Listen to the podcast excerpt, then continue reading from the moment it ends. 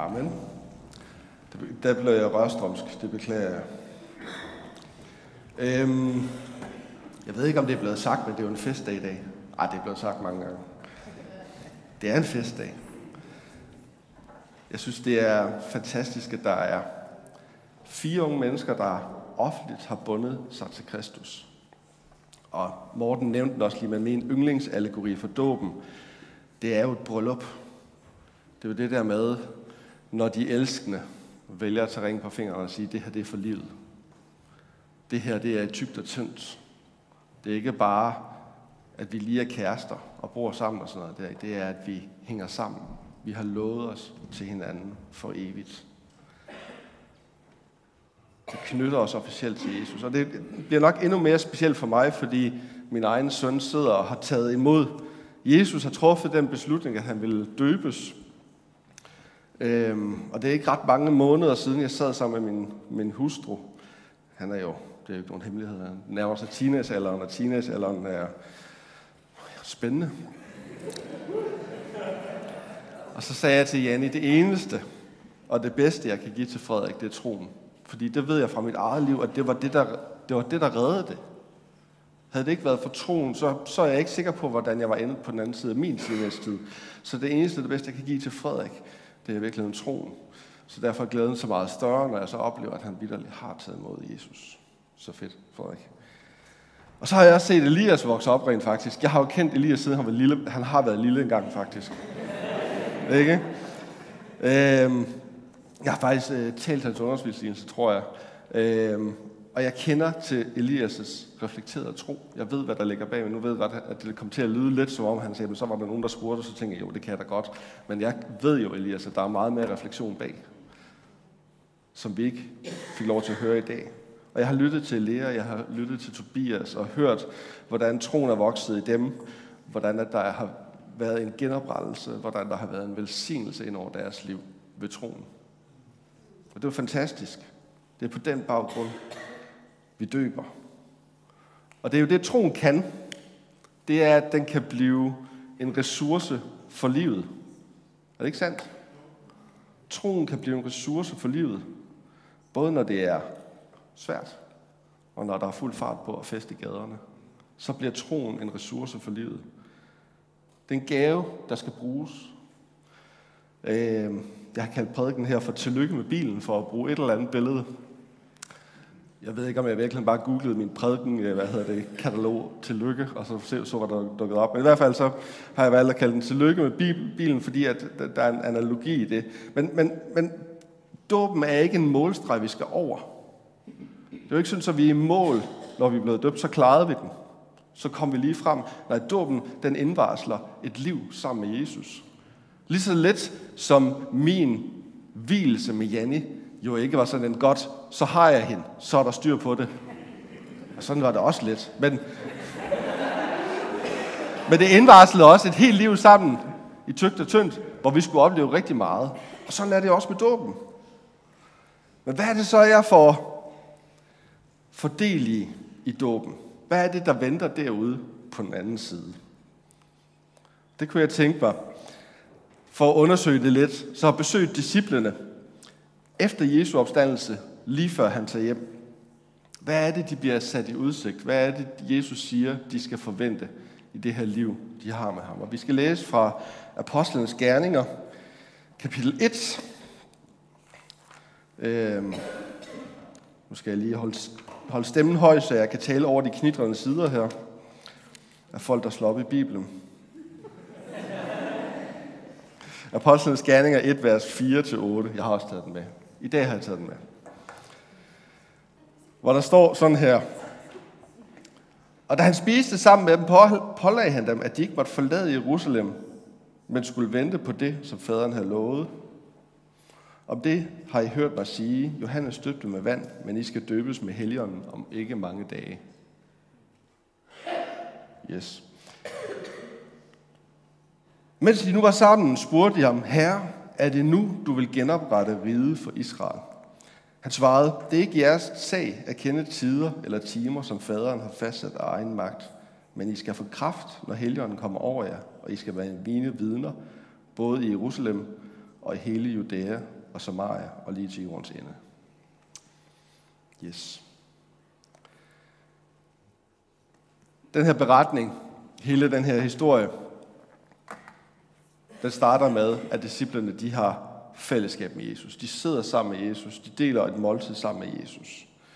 Og det er her, de bliver lovet Helligånden. Selve grundlaget for løftet om Helligånden var, at disciplernes relation med Jesus.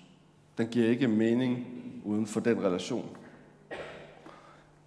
Jeg tror, Morten lige læste kort, eller refererede til det kort, men i Apostlenes Gerninger, lidt længere henne i, øhm, i 1047,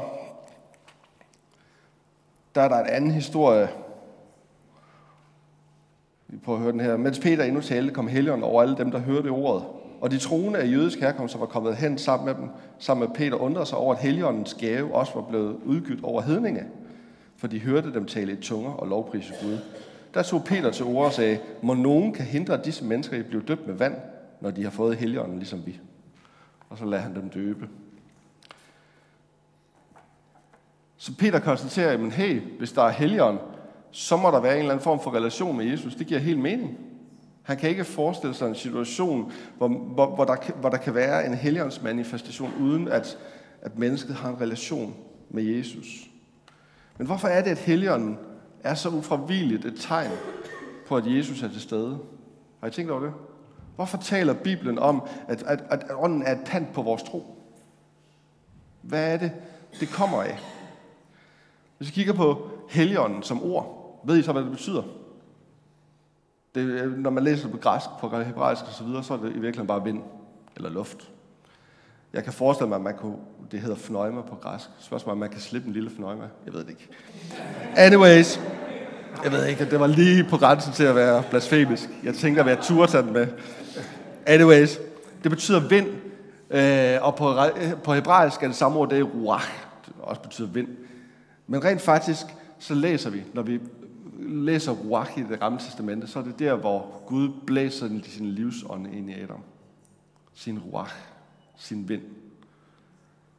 Så Gud skaber mennesket, men det har ikke noget livsånd. Og så blæser han ind i næseborene, og så kommer der liv. Og det er jo det samme, der sker, når vi arbejder med Helligånd her i det nye testamente. At mennesket begraves i dåben, og genopstår til et liv i Kristus. Det er det, vi kalder en genfødsel, ikke?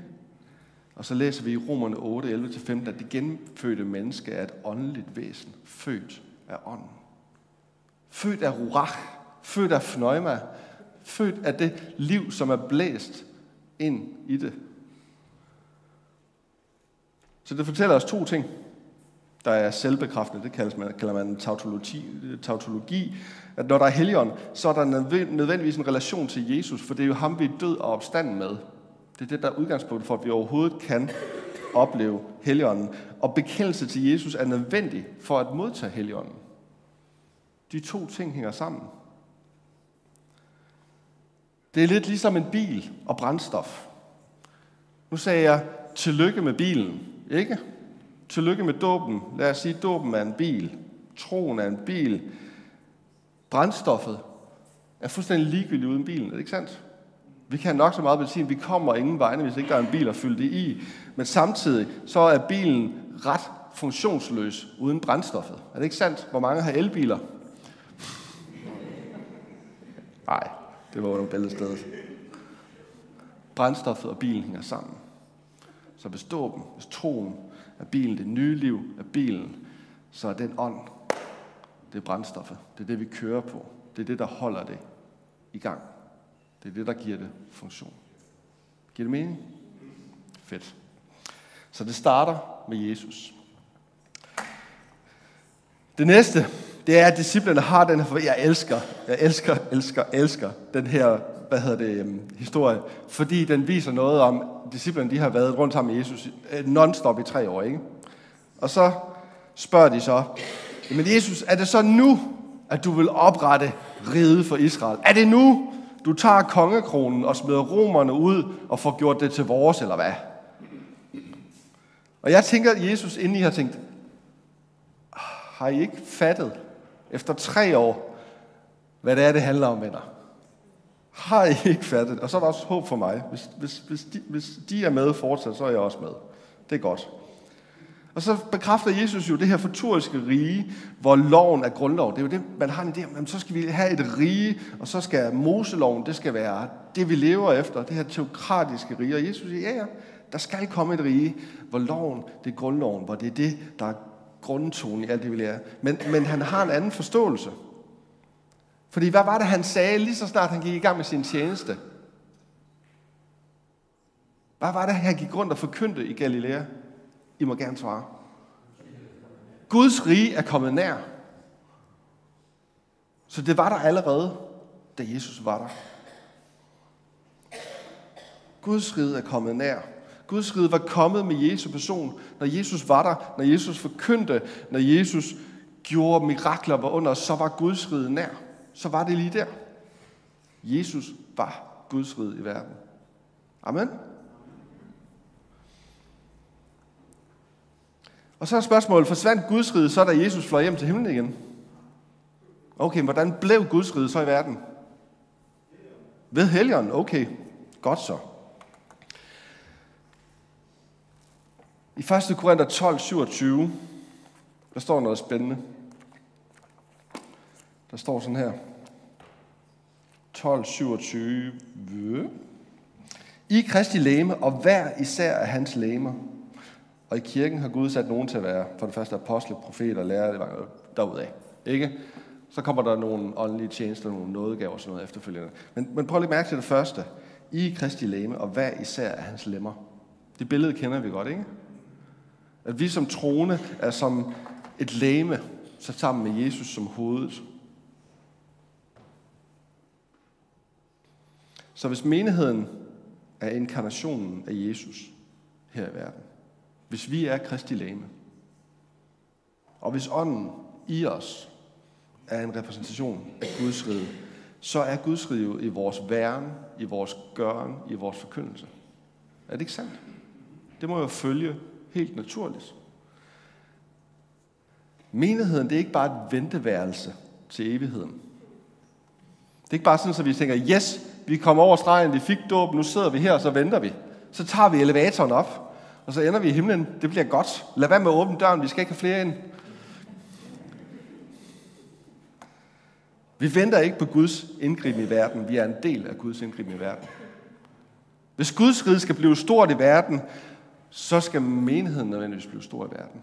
Så er der mennesker, der skal komme til tro på ham, fordi det er Guds rige i verden.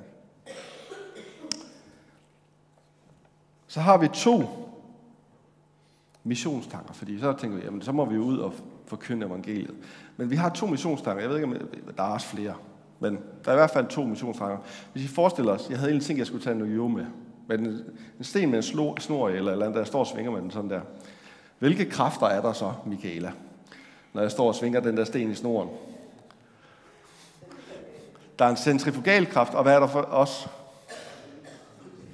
Altså, hvis der kun er en centrifugalkraft, så flyver den. Så der er også en centripetalkraft, altså den, der går indad, ikke? Ind mod centrum. Kinetisk energi, yes. Så vi har en, et, et centrum, en, en udadrettet og en indadrettet kraft, og de to skal nødvendigvis, hvad hedder det, øh, opløse hinanden, ifølge Newton. Jeg fornemmede, at der var en, der havde noget fysik der. Øh, hvorom alting er, vi fokuserer på den centripetale i dag. Fordi ved vores liv og vores fællesskab, så viser Gud en lille fli af, hvordan det kommer til at se ud i fremtiden. Når folk kigger på menigheden, når folk kigger på de troende, og hvordan de gør i forhold til hinanden, så viser det en lille fli af, hvordan det kommer til at se ud i fremtiden. Derpå skal alle kende, de er mine discipler, de har indbydet kaldet. En by, der ligger på et bjerg, kan ikke skjules, og så videre. Ikke? Så det er den sentimentale missionstænkning, at når mennesker kigger på os, så ser de lidt af Guds rige. Så ser de lidt af Jesus. I Galaterne 5, lige umiddelbart før åndens gaver, eller hvad hedder det, åndens frugter, der står der, for hele loven og profeterne er opfyldt i det ene, at du skal elske din næste som dig selv. Altså, at måden vi behandler hinanden på, opfylder loven. Grundloven i Guds rige bliver opfyldt ved måden, vi agerer over for hinanden på. Tjen hinanden i kærlighed. Vores relation til hinanden er vidnesbyrdet. Og det er nogle gange sådan, det ved jeg ikke, om I har lagt mærke til, men at mennesker spejler sig i mennesker. Min kone, hun elsker at se reality shows. Og det er også, når man ser sådan noget, hvad hedder det, det der, hvor, hvor folk har gjort sig fuldstændig bankerot, og så skal de hjælpes ud af det. Luksusfælden, ikke? Hvor man kan sidde og spejle sig i dem og tænke, ah, så er det ikke helt galt med vores økonomi. Ikke? Eller Facebook, så sidder vi og spejler os på Facebook. Åh, oh, hun har godt nok også fået en øh, fin ny kjole, eller det er godt nok en fed bil, han har fået ham der. Vi spejler os i andre mennesker. Og ved I hvad? Vi bliver også et spejl for mennesker. Vi er et vidnesbyrd ved måden, vi agerer på, når vi er til gudstjeneste. Det er oplagt. Men også på arbejdet og i familien osv. Og jeg har lovet Frederik, at jeg tager et eksempel med med ham i min prædiken i dag. Og dengang Frederik han var yngre, der var han livlig. Skal vi ikke sige det sådan? Er der nogen, der kan huske Frederik, da han var tre år? Der er nogle stykker. Yes. Han var over det hele, i gardinerne, altså på vej ned fra balkongen, og jeg skal komme efter. Jeg var en tur i IKEA med ham en gang, eller vi var en tur i IKEA med ham en gang, og IKEA har det der tag selv lager, ikke? Og det er fedt nok, der har vi første og anden hylde, det er det, man tager af, og så er der alle bulkhylderne opad. Altså, langt opad, ikke? Og den kan Frederik godt klatre opad. Og så står jeg der og ser min søn, som stikker af fra mig. Jeg kan ikke styre ham, og han forsvinder bare ind mellem reolerne et eller andet sted deroppe på 8. etage. Så jeg tænker, hvad gør man så?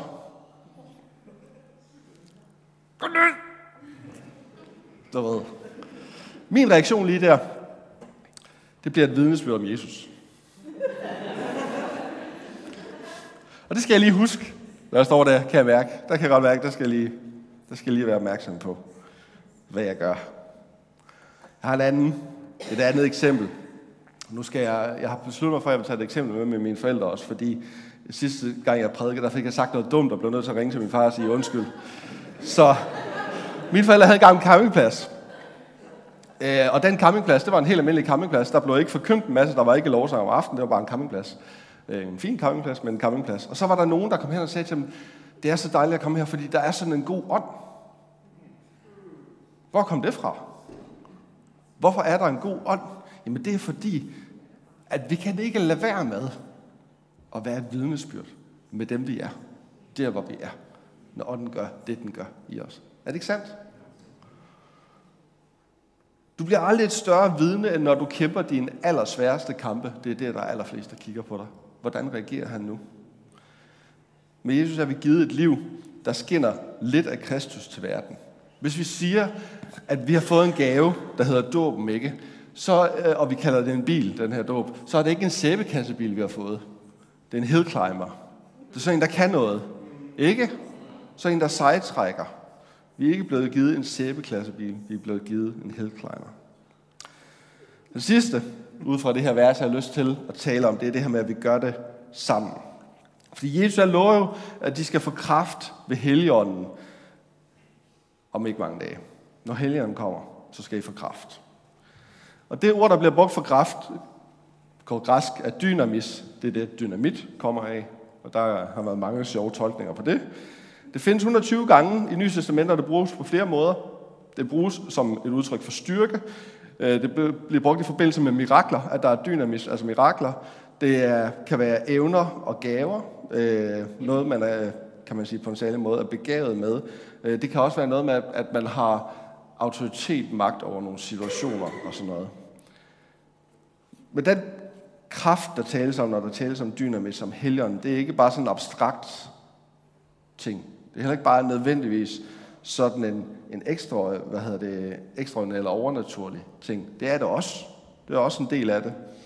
Men det er også helt hverdagsagtigt. Hvad er det, Helligånden gør, ud over det indlysende overnaturlige, som vi kender? Jamen, den apostolske åbenbaring, det som den her kirke og mange andre er bygget på, er, at nådegaverne og tjenestegaverne var til menighedens opbyggelse. Var det ikke det, der stod i Efeserbrevet?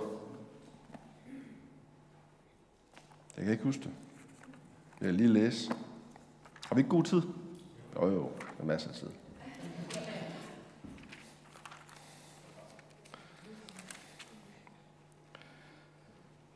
Øh, og han har givet os nogen til at være apostle, andre til at være profeter, andre til at være evangelister, andre til at være hyrder og lærer, for at udruste de hellige til at gøre tjeneste, så Kristi læme bygges op. Okay. Så nådegaverne og tjenesterne, det som ånden giver, er for, at menigheden kan blive bygget op, så den kan repræsentere til at være et fuld voksen menneske, et vækst, som kan rumme Kristi fylde. Okay. Så det handler om, at der skal være en vækst i menigheden, en opbyggelse af menigheden ved nådegaven, ved tjenestegaverne. Og hvad er nådegaver i virkeligheden? Har I tænkt over det? Hvem var den store apostel, profet, hyrde, lærer, evangelist? Det var Jesus. Han var det hele. Hvem har alle de nådegaver, vi kender, når vi læser Bibelen? Det havde Jesus. Så i virkeligheden er nådegaverne Jesu guddommelige egenskaber overdraget stykvis til menigheden. Jeg synes, det er en, det er en sindssyg sætning. Jeg fandt på den, dengang jeg skrev bachelorprojekt. Og, og den har blæst mit hoved i stykker hver gang siden, når jeg har set den. At nådegaverne er Jesu guddommelige egenskaber overdraget stykvis til menigheden. Jesus efterlader dele af sig selv. Når han siger, I skal gøre lige så store tegn, ja endnu større, end jeg har gjort, så handler det jo ikke om, at John skal gøre, han har gjort store tegn, det er der ingen tvivl om. Han har oplevet ting i sit liv, som vi andre godt kunne tænke os at opleve. Men det betyder ikke, at John skal gøre større ting, end Jesus har gjort. Men menigheden, forsamlingen af troende, skal få lov til at opleve endnu mere, end Jesus fik lov til at se i sin tjeneste. Er det ikke sindssygt?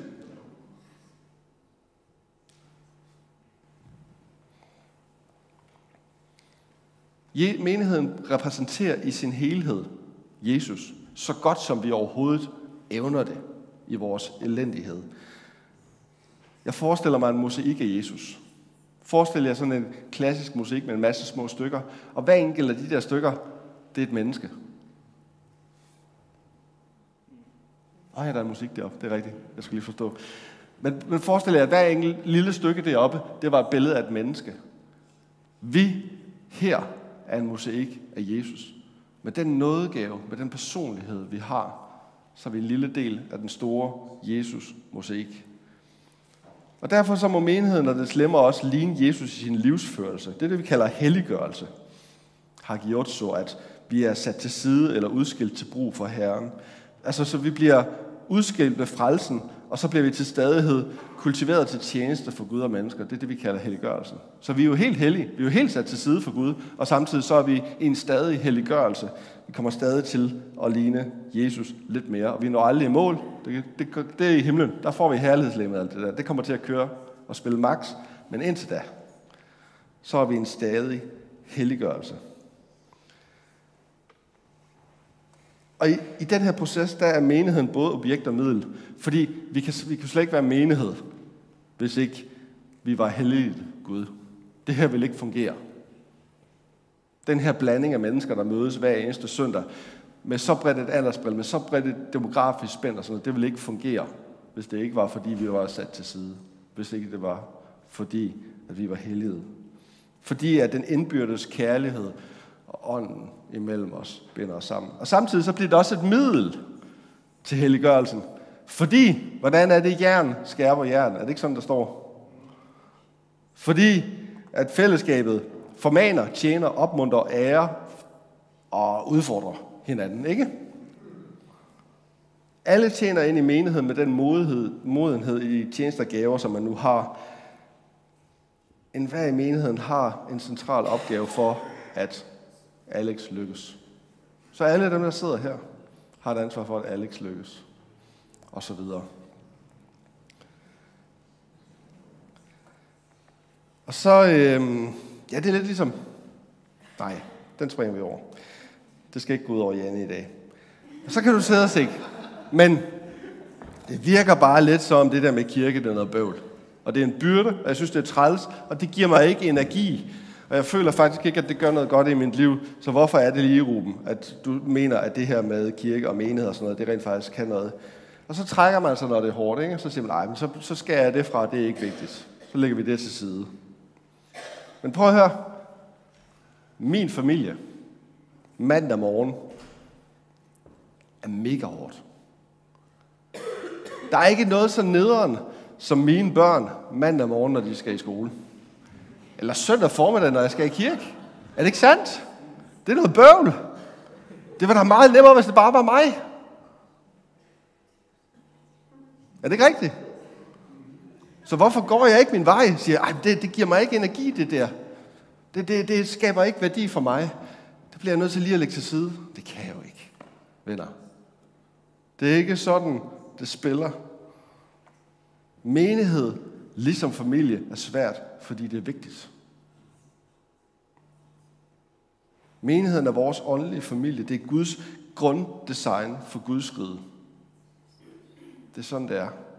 Og når det lykkes,